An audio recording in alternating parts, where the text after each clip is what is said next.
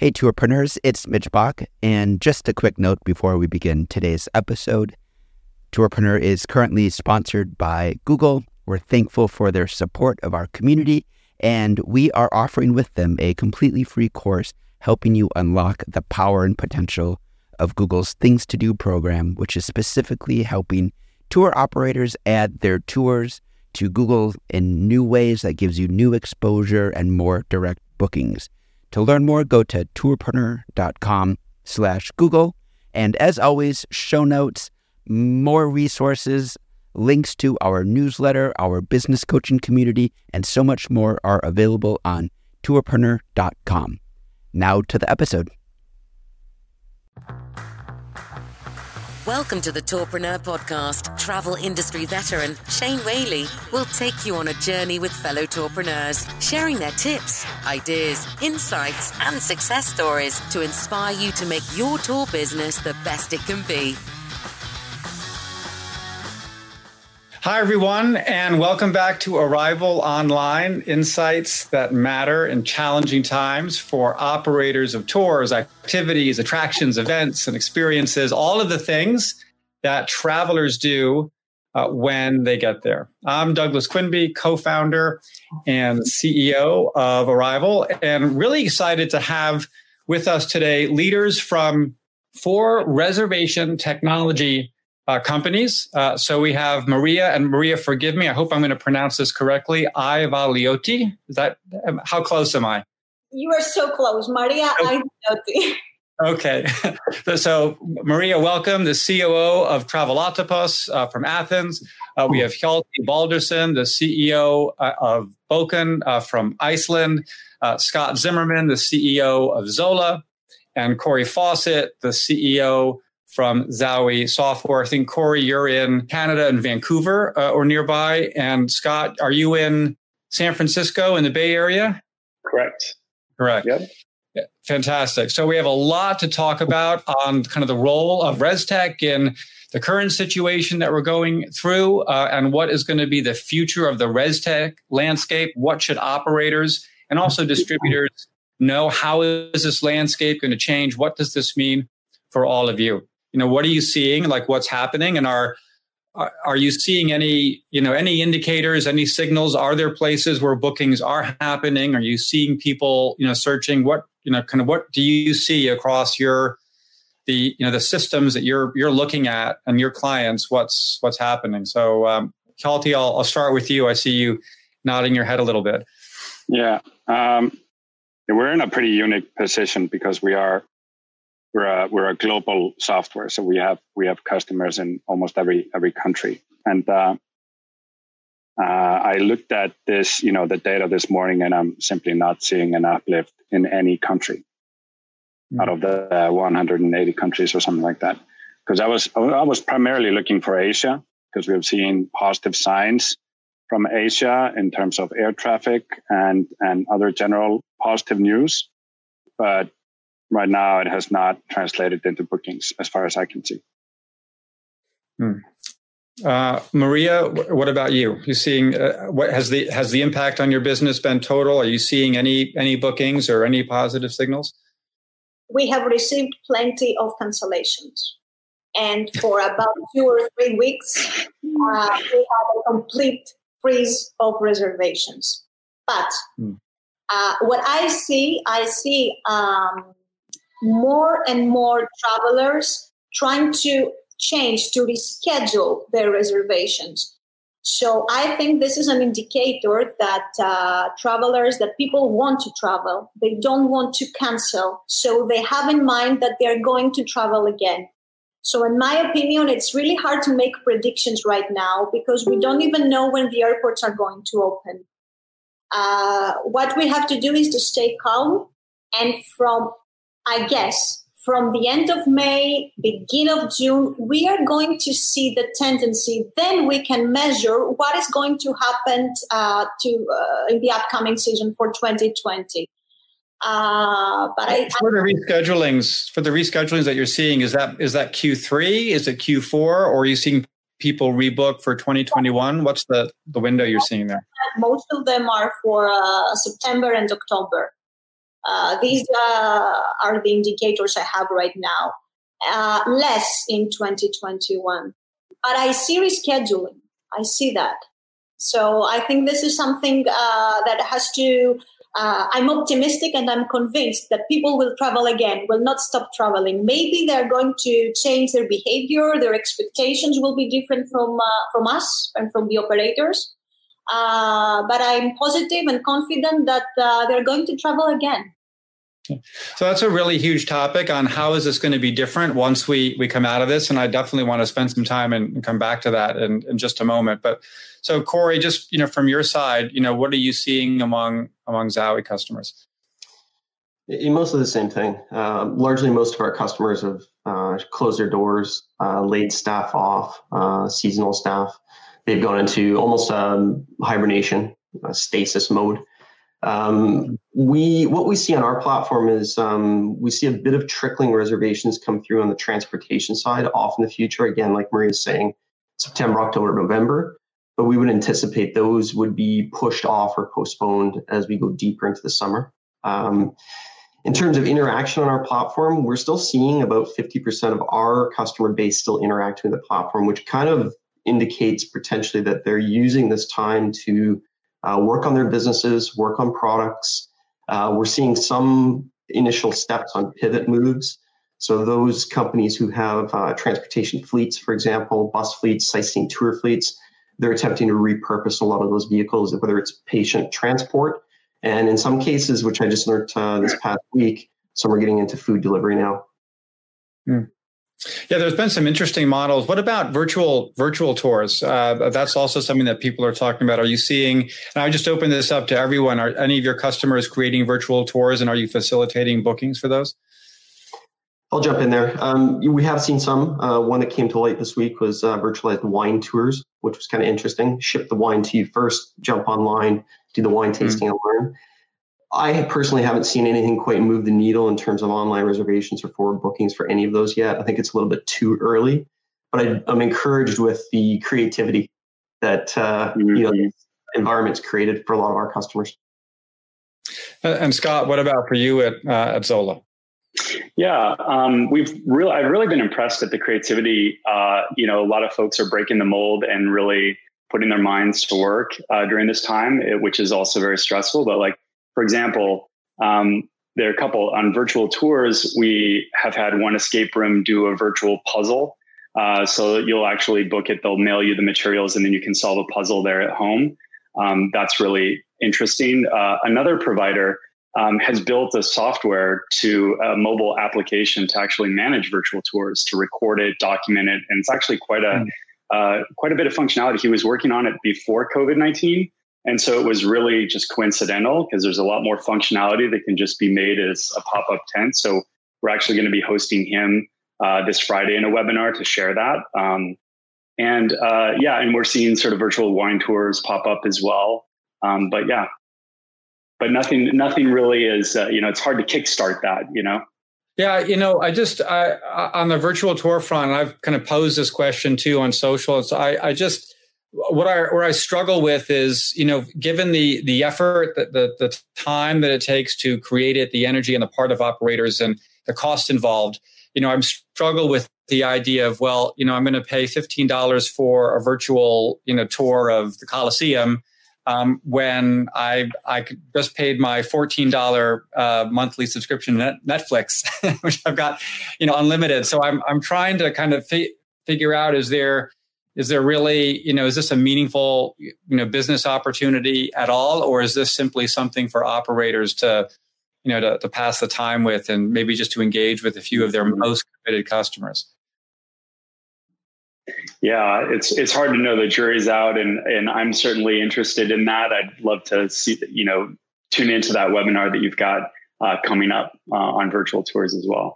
Yeah maybe i'll just do I, have done this on a couple of my online events and but so just just very quickly, just a you know a quick uh, you know a lightning round question. I'll just go for each of you with uh, you know with a yes or no. So, would you recommend you know your customers you know go all in and and produce uh, virtual tours? Kory, would you what would you say? Yes or no? Yes. Yeah, Hjalti, what about you? Uh, if you would take out the, you know, go all in, uh, I would I would say yes, but you know, don't place all your bets on on on one product that is untested. Hmm. Maria, what about you? I'm not sure. I think it depends on the activity, on the type of the activity. If it's an attraction, yes, this could be very good to do it. If you have a sailing company, I don't know, maybe you could use a virtual tour just to give a taste of what it would be if you do it by yourself and be there and have all the experience, the experience, the experience all the way. So I think it depends on the type of the activity. And Scott, that sounds like you're you're be more on the yes side. Yeah, I'd say I'd say brainstorm with it. Definitely worth uh, the brainstorm and experiment. Even try it, test it, go all in. Uh, no, I think it's worth the experimentation. So, So um, I want to talk a bit about the role. What's the role for ResTech? You know, in a situation uh, that we're we're in. How how can res tech companies support the operator uh, community? I mean, we're really you know we're in a, a pretty profound a profound state of uncertainty right now. There have been different calls from from operators. They want to see uh, online travel agencies uh, say reduce uh, commission or maybe even defer uh, commission payments, for example. What are things? What are you doing to support your operator community uh, today. Uh, Maria, I'll start with you. The first thing we did is to um, have a team of experts that come from the travel industry and to uh, consult our operators for the current and for uh, the next day after the pandemic. So uh, we have uh, created a team that uh, assists our operators uh, on their strategy and on their reopening plan. This is the first thing we did. Uh, secondly, what we did is to uh, analyze more data, to study um, what happened in similar situation uh, in the past. Uh, this is the first thing we did, and then. That, can I just ask? Has that really been helpful? I mean, you know, uh, you know, if I think about like a, the closest similar situation would be something like like SARS, for example, 15 years ago or, or almost 20 years ago. But even in that situation, like SARS, I think in total 900 people died, whereas we're seeing, you know, in the United States alone, 900 people died yesterday, right? So, is that really a like I I, I, I think we've all looked at this, but then we look at the historical. there is no historical precedent. Like, how do we how, Where do we start? But maybe we could think of 9 11 when the airports uh, shut down and when we were all saying that uh, nobody's going to travel again. And we saw that uh, people travel more. Uh, so it's not just you don't have to go only uh, you know find similar situation let's say that it was like a pandemic but i think 9-11 could be something uh, that we can earn from we can see the data from this past situation, this past incident, and we can uh, kind of predict what is going to happen. Um, so uh, we have a strategy plan. We have a team from uh, experts that help our operators or assist our operators for the reopening plan. Uh, we help them review their cancellation policies. Uh, we work with gift vouchers, of course. This is a hot topic right now. Mm-hmm. And sure. uh, we examine um, uh, the virtual tours and how this could be uh, an option now uh, for our operators. So we try to evaluate uh, any critical situation. In a, we are in a constant uh, evaluation. So yeah, certainly like consulting and evaluation is hugely important. But I, well, so I mean, Hjalti, let me kind of throw this to you. I think you know one of the things that I, I was thought was quite interesting. Uh, so the team at GlobalTix this week announced that they were giving their software away for free uh, for the rest of the year, and they weren't going to charge their current customers. Uh, you know, what about you know what about other res tech? Can other res tech companies follow suit? Is that something that um, that you guys are looking at? Well, first of all, um, when we get no bookings, Bókun is free um, because we charge for the booking. So it would be I think it's uh, it's an interesting perspective to come out and say, you know, uh, we'll not get any money anyway, so let's just make it free.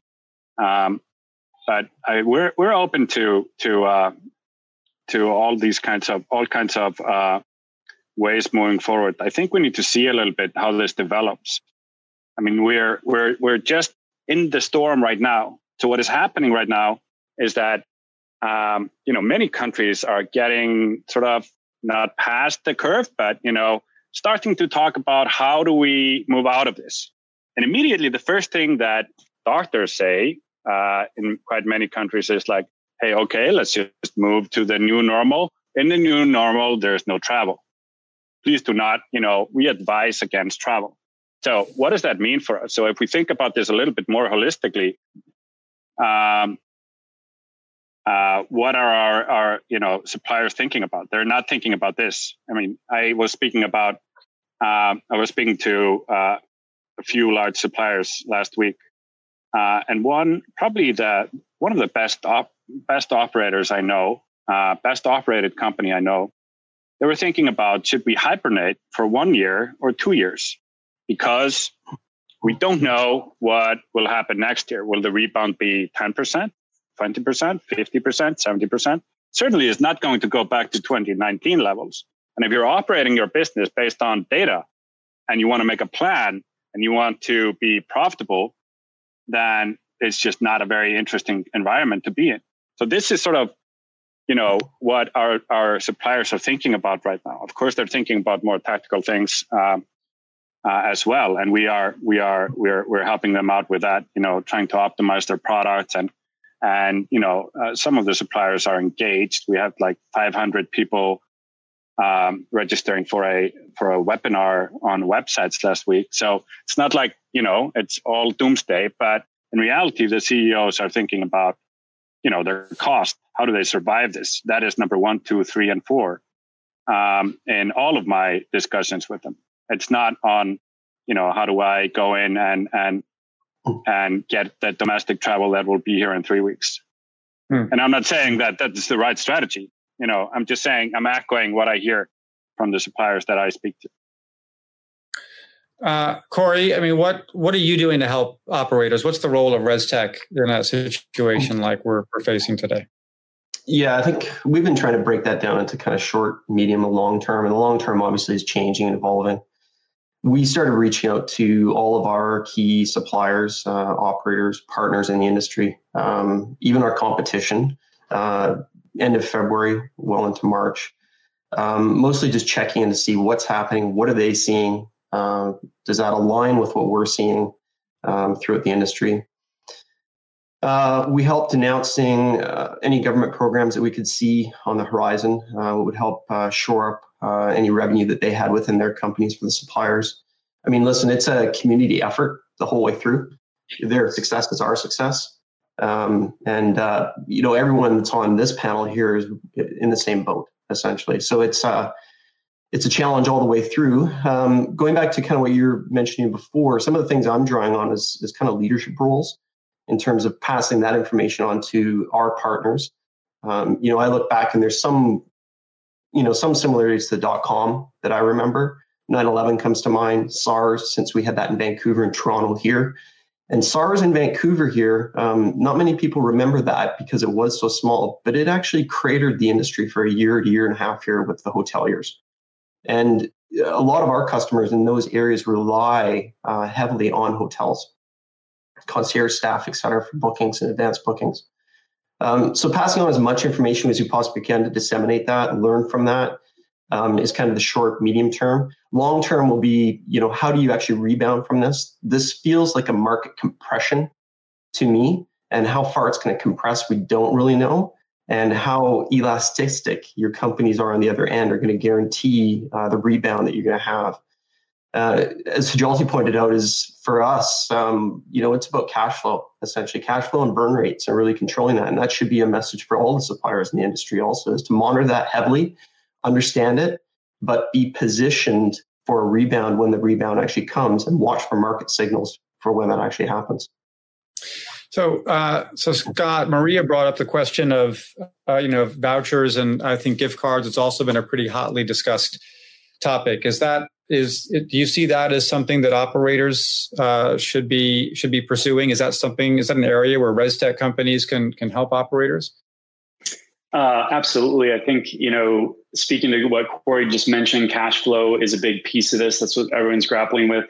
Um, I, you know, we have functionality around store credit uh, and gifts. With store credit, it's a way to keep that that revenue in the business, uh, and it's sort of open to be redeemed at a later point in time. We've very much encouraged providers to take advantage of that functionality. We see many people do that really um, with great success.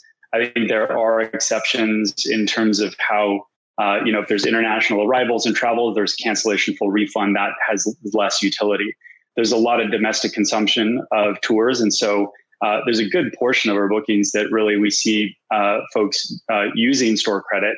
Um, when it starts to get uh, immediate, sort of in sort of, of all of our outstanding bookings that we see across the platform, um, about 50% of them are within the next two months.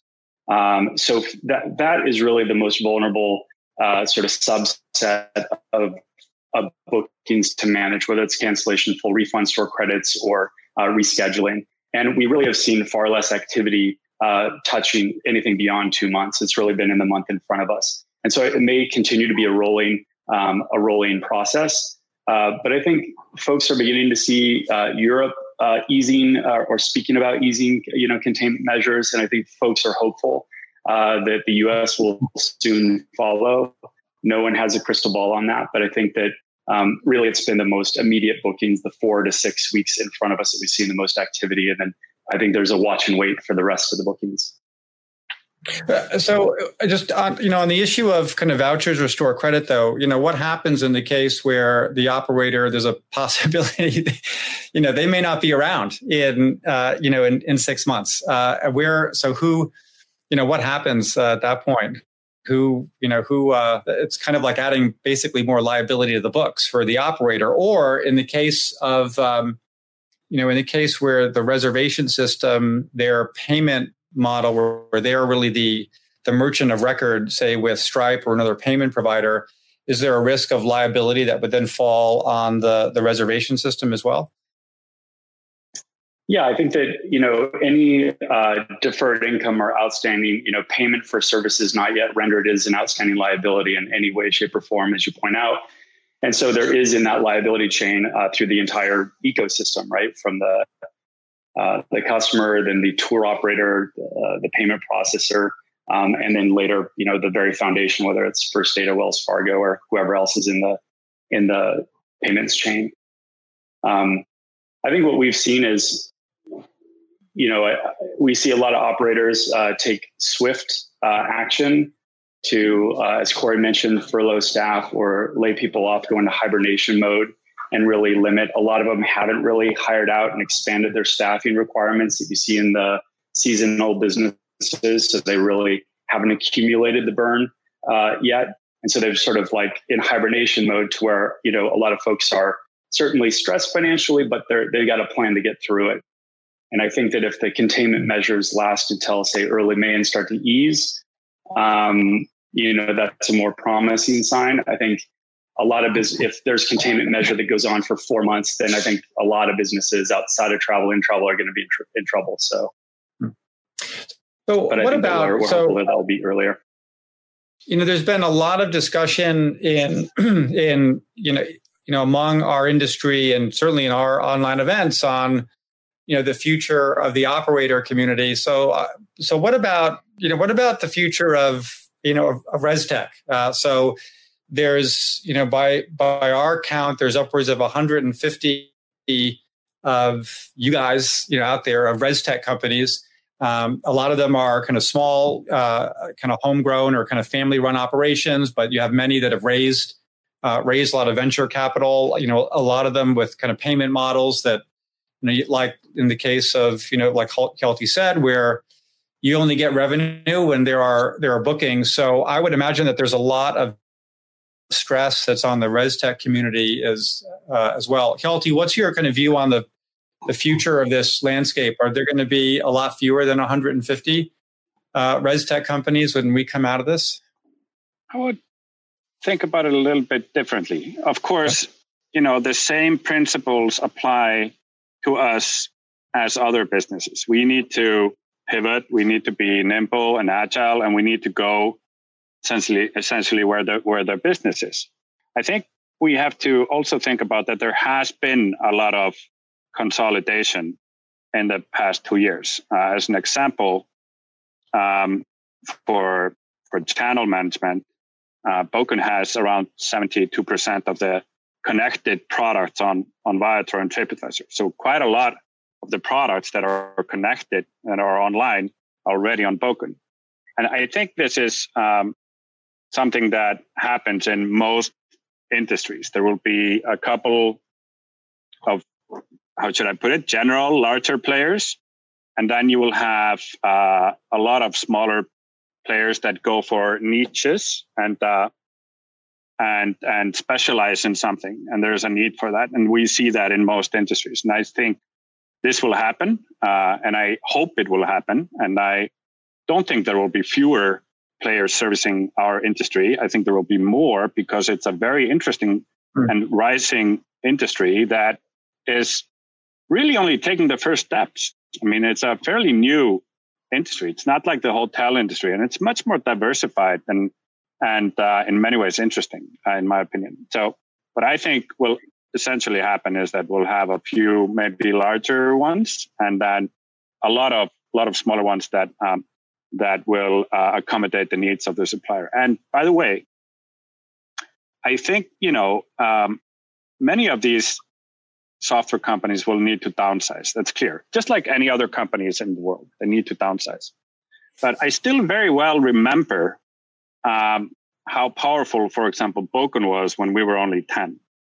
And we could do a lot of things that nobody else had done um, before us. Um, so it, you don't really need to be, you know, a thousand people per or a thousand person company to be innovative and disrupt the industry. So I think as long as there is growth in our industry, it's interesting and it is, there is probably going to be growth. And I think we'll see a lot of development and new companies coming into the industry in the next two, three years because I think the companies, the suppliers are more open now to uh, innovation than they maybe were um, a few months ago. And we saw this quite well after, you know, the ash cloud in Iceland and drop in tourism there.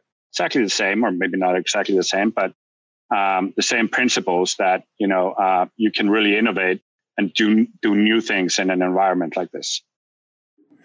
Uh, Maria, so you uh, you know representing I think one of the smaller companies. If I if I recall, you had I think fewer than fifteen uh, employees the last time uh, that we spoke. How do you do you, do you agree with you know with with Hjalti? How do you feel about your position in uh, in the market given everything that's going on? Um, well, uh, I, I, agree with yes. You can be innovative with uh, less than thousand of people. That's that's for sure.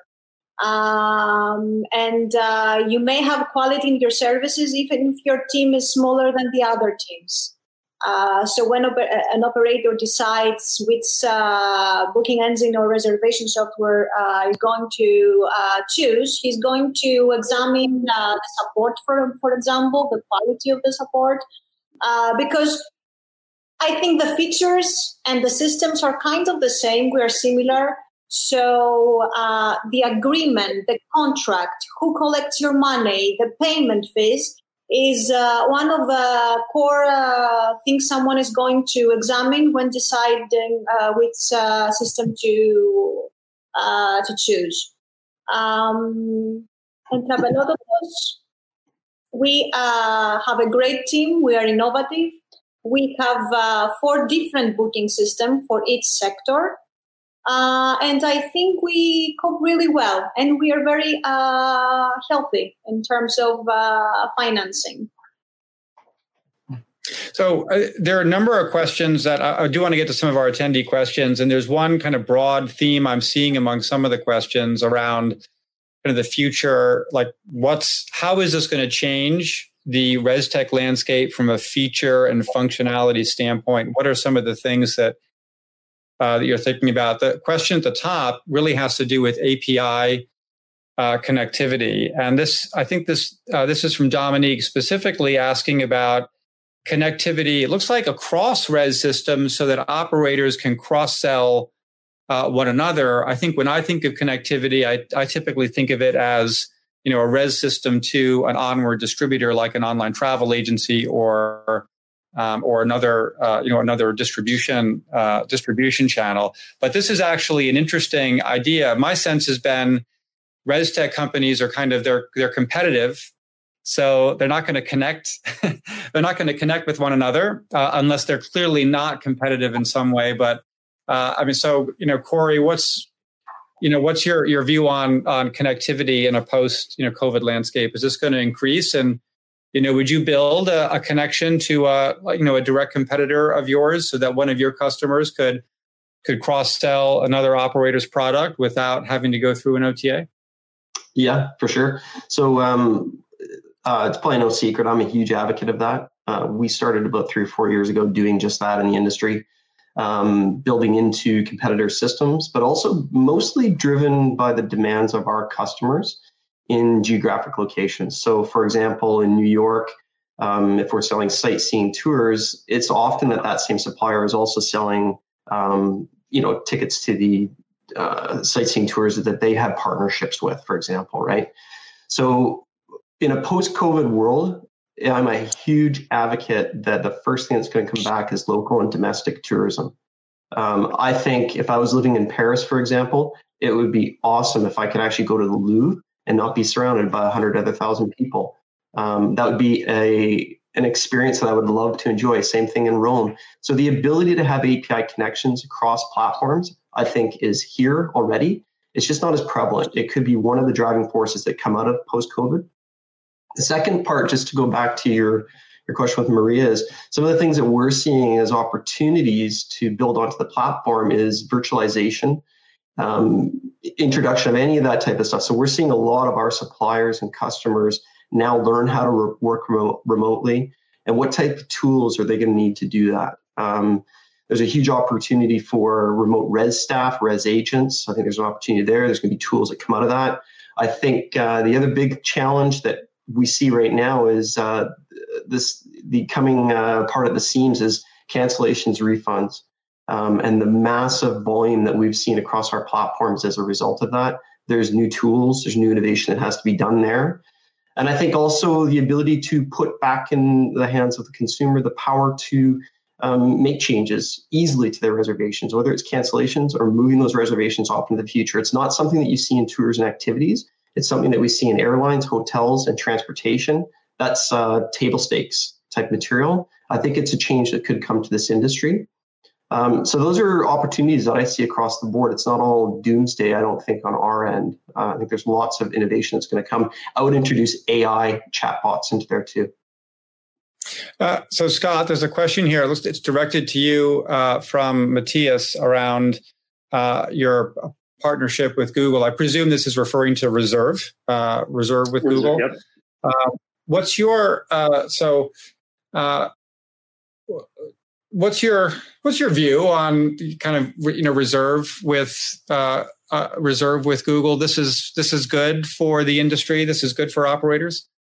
Um, yeah, you know, I, I think that the the partnership with Google is uh, is terrific. I think that a lot of folks, it's it's it's probably uh, it's it's great for providers. I think it's great for consumers and the the booking workflows. I think it can be damaging to folks that stand in the in the middle or uh, in between in that chain. Obviously, one of the things that that that integration does provide is a more direct path uh, between the operator and the the traveler.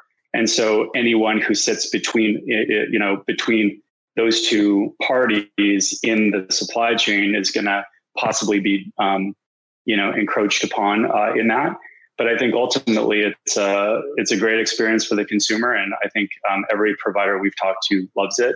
So um, I think it's healthy, and I I also think that the way Google has approached uh, integration is fundamentally different than other partners in distribution ecosystem. Just how that the mechanics of that integration really does permit things like dynamic pricing, uh, like, like uh, yield management, or any sort of um, algorithm that might sit on the supply side uh, as it translates directly to how that reservation might work to the consumer. Whereas other integrations really rely on like uh, mapping uh, different structures and pricing structures and otherwise, and it, it can be encumbering in that way that doesn't permit that. What I think is a very valuable evolution in booking technology and in this space that really, you know, more smarter yield management, automation, and dynamic pricing need to come to the fore. And I think that that the way that integration, even the mechanics of it, would permit that to happen. You know, I know that though there are a lot of uh, well folks on the OTA side who I think are a little bit nervous about uh, about what you know Google is is doing as a Google stepping into that intermediary side. So I mean, Hjalti, what's your view on this? You know, the CEO of TripAdvisor has been, uh, you know, he's been fairly outspoken on uh, the risk that Google poses to, I mean, not just to tours and activities, but uh, online travel agencies, you know, kind of broadly, and the power they have in their marketplace. At the same time, I know that TripAdvisor is a uh, TripAdvisor experiences and has been a partner for uh, for Reserve with Google. So it's kind of like you guys are, you know, you're you're kind of sitting on both sides of the fence there. What's your what's your take? First of all, I'm I'm a great fan of Google. I think they they took a uh, very wise strategy. They have executed very well. They basically own the internet. You start your search with Google, and uh, um, they have done a tremendous job. They are they're helpful for our industry in terms of you know uh, our suppliers can be found on Google. They are of course not a charity, so they're not here to um, you know take their take their money and hand out to others. They will want a bigger part of the pie, and that is simple simply the reality. And if the others don't want them to take over, they need to fight back a little bit and be more clever than them, which is not easy because these are bloody clever people, you know. And I'm a big fan. Uh, oh, that was that was definitely a complimentary answer, um, but uh, you know, I certainly, you know, I've certainly heard from plenty of you know plenty of people from our industry who are pretty concerned about you know about their their plans there. Anyone you know want to chime in with a different you know different point of view? I mean, what should operators? I mean, Maria, do you have a perspective on this? Like, if I'm I mean, I see it now, like in the sense, okay, if I can get a booking through Google and right now Reserve isn't charging a fee to the operator, that's, you know, that's great, but that's not always going to be the case, especially as Reserve grows and you have another big player that can that can begin to really control the market. I mean, what are you are you guys looking at working with Reserve with Google and what's your and what's your advice to operators there? definitely we're looking to work with Google. Definitely, I think uh, they are going to be one of the greatest players uh, in our sector. And I think, like, uh, I totally agree with Scott. Uh, uh, Google opens up the way uh, to yielding, something that we do not do in our sector. So every big player comes in and makes us better uh, and to optimize our features and our sector and our businesses. So uh, I'm very um, positive on working with Google and on having more um, resellers and OTAs. Uh, since we're more on the operator side, I think this is good. Well, we're, I, I would like on I top think, of uh. Yeah. Can I add so, something? Sorry, go ahead. Yeah. Yeah, please go ahead. Uh, features about the features. We also need more automation in Channel Manager. Um, Channel Manager should be uh, more uh, automated. We are only on uh, availability and pricing. We need more. We need more features. Uh, so um, every big player comes in, makes us even better. Is there so you know Kory made a, a really interesting point about uh, you know some of the the innovation that this situation is imposing on us. So Marie, is there a feature or there's how are you changing your product roadmap as a result of what you're experiencing today, uh, or what you expect will be different in the future? Are you building something new or different that you weren't planning on even a month or two months ago? This is for me or Kory? Yeah, yeah, for you, Maria. Yeah, just a quick follow up. Oh, okay. Um, yes, we're optimizing many features. Uh, we now are uh, um, working on yielding, on pricing.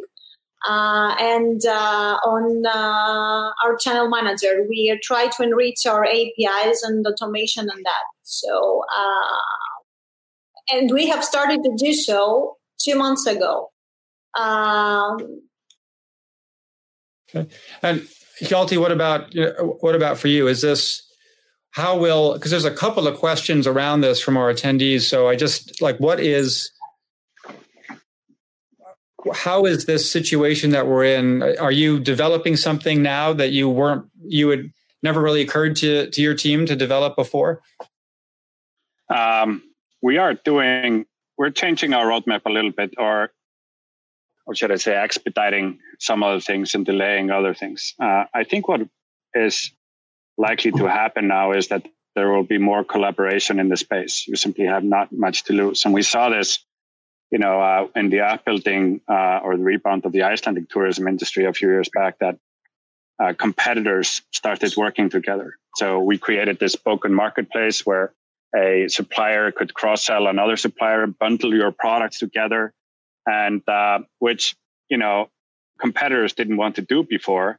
But then they started experimenting with it, and I think in 2017, if I remember correctly, uh, 15% of all products sold were combo products.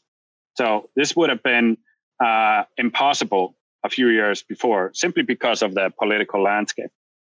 And I think the same might be happening now. So basically, we have taken a few steps in our industry, which is that, okay, we have um, a few larger players that need to and want to work with the others that maybe do not have uh, same amount of products on their systems because nobody can do everything. We cannot we cannot create everything for everybody. It's just not possible. So why not work with others and let others focus on their niches and, and try to um, to work together in the interest of the of the whole industry. That is at least our vision, and uh, I think the situation now will uh, only help that move move faster. So, so, let me go through there a couple of questions from our attendees that I want to I want to tackle. So uh, so Scott, I'll start with you. Uh, for companies that are basically in hibernation now, how do they how should they think about uh, how should they think about kind of reopening? What are the different types of travel or trips? I know Kory, you talked a bit about kind of domestic. You believe strongly in that. If I'm an operator, when do I when do I restart and how? What should I be thinking about? Yeah.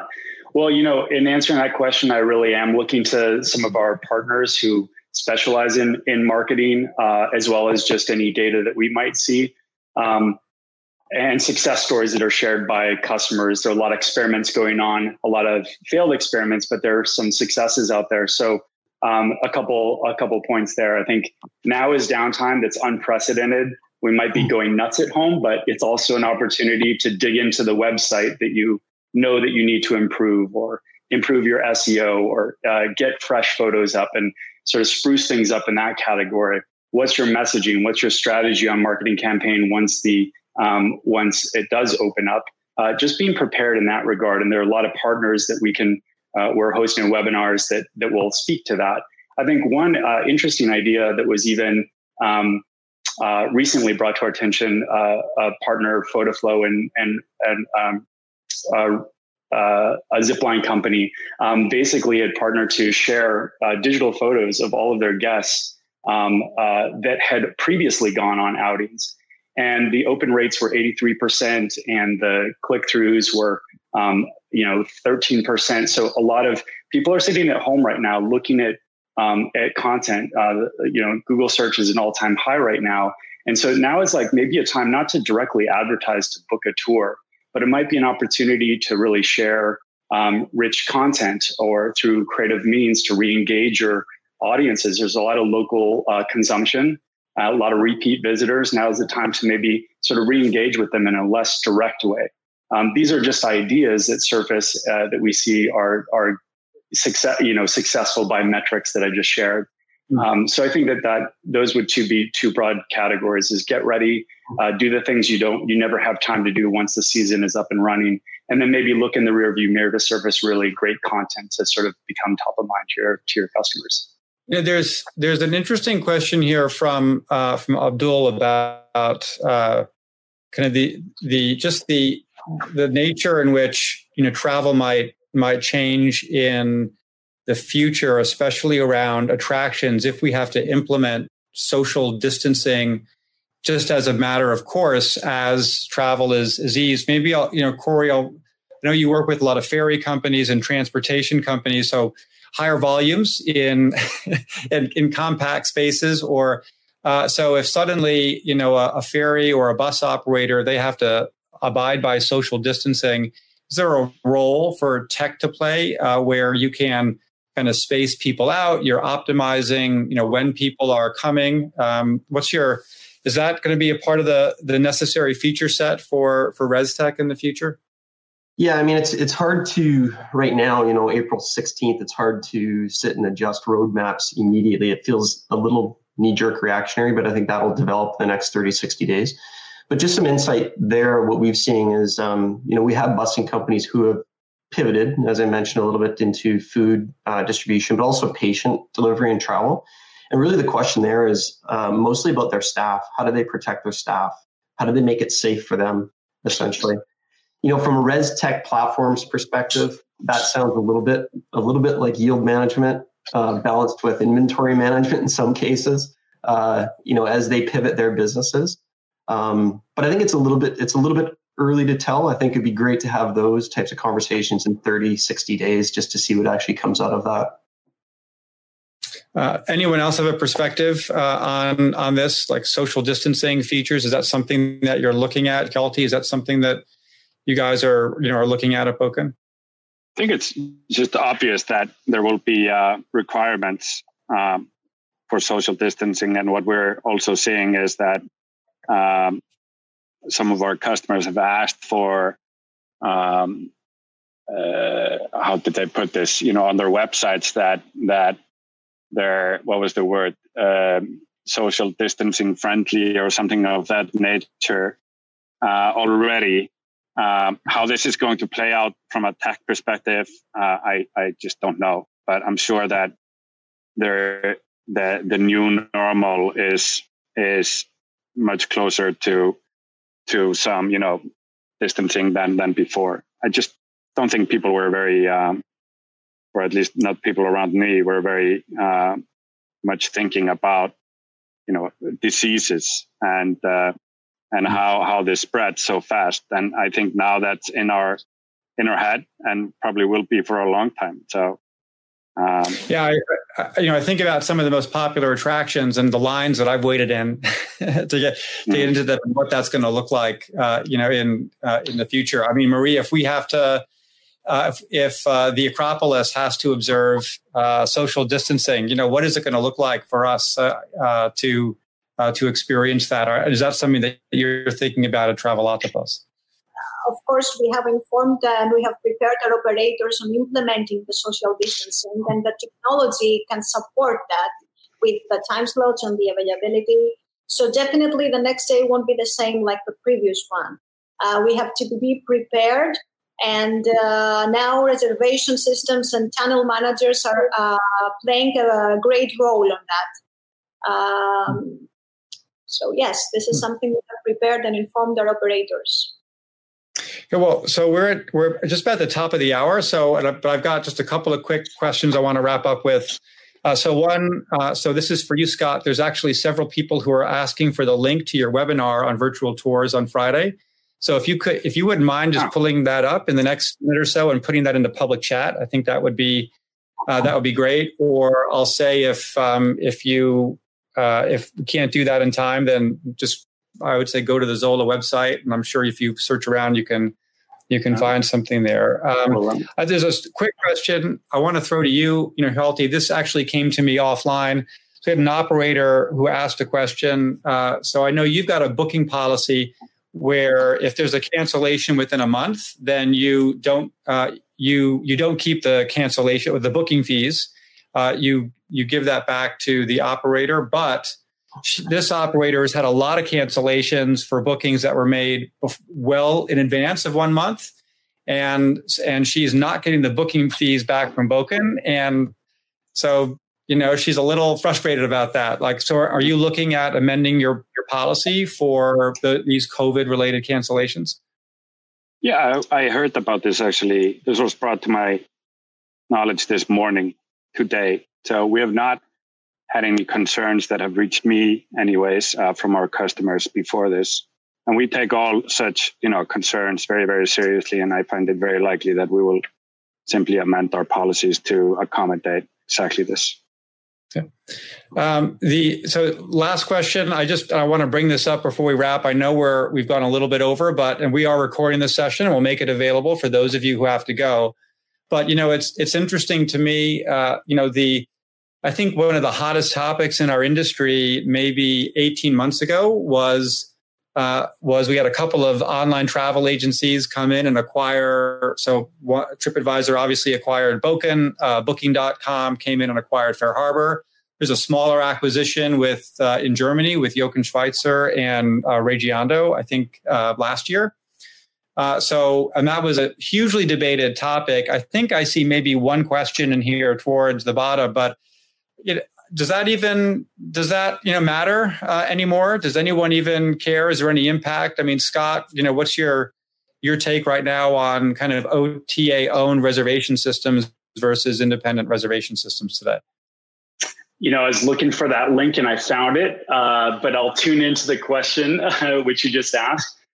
Uh, I guess I maintain, um, you know, I a diplomatic stance in the sense that I know that there there are uh, you know questions of conflict of interest and what does that look like. I think it's good to be mindful that that is certainly a consideration, but I think that um, you know. Uh, you know, we're all in the industry trying to provide the services that help small businesses, and connectivity is important and some businesses that uh, don't want it uh, can shut it off. I think when when if you were to, adopt a system where you don't have optionality to shut things off, um, that's when it becomes you know more encumbering to the business, and I think more of a dangerous uh, road to go down. Um, I think that uh, we really serve. We we build software to serve the business, right? Whatever the business needs and wants, we we supply. And once we start limiting what the business can and can't do or how they do it, that's when it, I think that's when it becomes more of a consideration where you should be uh, cautious about your choices. Um, so and, and I can't so speak gonna, to what. So I'm gonna. So I'm just gonna. Sorry, I'm gonna translate that in slightly less diplomatic language by saying the implication there is a res system that may be owned by an OTA may, as a result, be influenced by that OTA and make decisions that are not necessarily in the best interest of of the operators. Would would be the implication, is what uh, from your from your concern there, Kory. What about yeah, I, uh, what about you? Uh, sorry, go ahead. Yeah, I mean, I would, I would echo, I would echo the same thing. I think um, that's going to be a concern for any of our suppliers or customers. Is that uh, are we now aligned with one sole OTA entity, and what does that actually mean and deliver? Um, I think any acquisition, if that's to happen in the future, has to balance that and learn from the lessons that have happened from the ones in the past, for sure. I think during this time, there's probably just going back on the local tourism, domestic travel and if this uh, crisis continues to go on for the next 9, 12, 18 months, I think the actual potential plays or a scenario that I can envision there is within the ResTech platforms themselves, whether that means a scenario of interoperability between our systems so as to facilitate transactions within a local destination is one of them. I mean, look, at the end of the day, 150 ResTech platforms are all building the same features. You know, we probably don't need 150. Um, so there's probably a, an execution play. I can imagine a number of scenarios there, depending on how long this goes on. Uh, Maria, what's what's your take on uh, OTA zoning res systems? Good for the industry, not good. I think that this is a discussion that doesn't care the operators. When operators uh, decide which reservation software they're going to use, they don't examine uh, which are the founders or who has acquired uh, the companies. Uh, however, um, so far the hotel industry uh, has indicated that uh, hoteliers trust independent booking softwares and channel managers. So I think there's space for all of us. Uh, and uh, the acquisitions haven't affected us at all. We have a very good relationship with the uh, with the OTAs. Uh, we have a very good and reliable channel manager uh, that is integrated with all major hotels now. So I think this is a discussion that uh, is interesting between us, our market, small market, and not um, for the operators. This is my opinion don't think it don't think it hits their their day to day. Hjalti, what's your? I'll, I'll, give you the uh, the final word since you're you know you're obviously one of the the inquiries. So what's your what's your response? Uh, if the question is is it good for the industry or not, I can only uh, talk about what Bókun and TripAdvisor did. So TripAdvisor had the strategy of bringing the industry online um, two years ago. They bought us, uh, and the result is that um, quite a lot of the industry has gone online ever since. And yes, it has happened through Bókun. And as I said, we have around what 72% of all the products uh, on our system. But if somebody doubts that it's you know good for the industry that that it's you know that it's online, then um, yeah, I would have serious doubts about that myself. Uh, I think I think uh, it's very very good for the industry that it's online and TripAdvisor has taken massive investments uh, into helping the industry with that. So then the one, so the one big concern then from an operator's perspective, well, I'm an operator and I use Bókun, and now I'm also I have an OTA partner that has complete visibility into my data and my operations, and and which really is almost uh, you know is almost a kind of competitive uh, competitive risk. Uh, so, what do you say to an operator that that has those uh, has those concerns? Well, I say um, we will not share your data with um, the account managers of TripAdvisor and Viator that you are talking to. So there, there's no uh, no flow of information between there, and I get it. I mean, it is very sensitive information. I mean, think about it. There's what uh, fifty thousand contracts done through the Bókun marketplace with commissions. Of course, this is sensitive information. I get it, uh, and it would be uh, it would be very hard to if you know for for a company uh, that is negotiating with an OTA their commissions if you know you know all the com- you know commissions to for everybody else. So um, we have said this publicly. We do not share this information, uh, and uh, so far this has not been an issue for us. It's more an issue for for the media um, and others who want to uh, talk about this, which I um, which I'm glad that you're doing actually. well, that was a that was a nice uh, a nice save there at the end. I thought you were going to complain that we were we we keep drumming uh, beating the drum on this one, but it no, is. Every, it is. every time this fear mongering starts, we get a spike in signups. So uh, I don't know how it's going to play out during this COVID series, but after COVID, please start again. right. Well, look, it's we're we're a little bit past the hour, so we've gone over. So uh, so I want to thank all of our speakers, our presenters here today. Thank you all very much and for the extra time. I've actually got another page of questions I haven't even gotten to. So we're going to have to continue this on. Thanks for listening to the Tourpreneur podcast. Be sure to visit tourpreneur.com to join the conversation and access the show notes, including links to the resources mentioned on today's episode. This is Tourpreneur.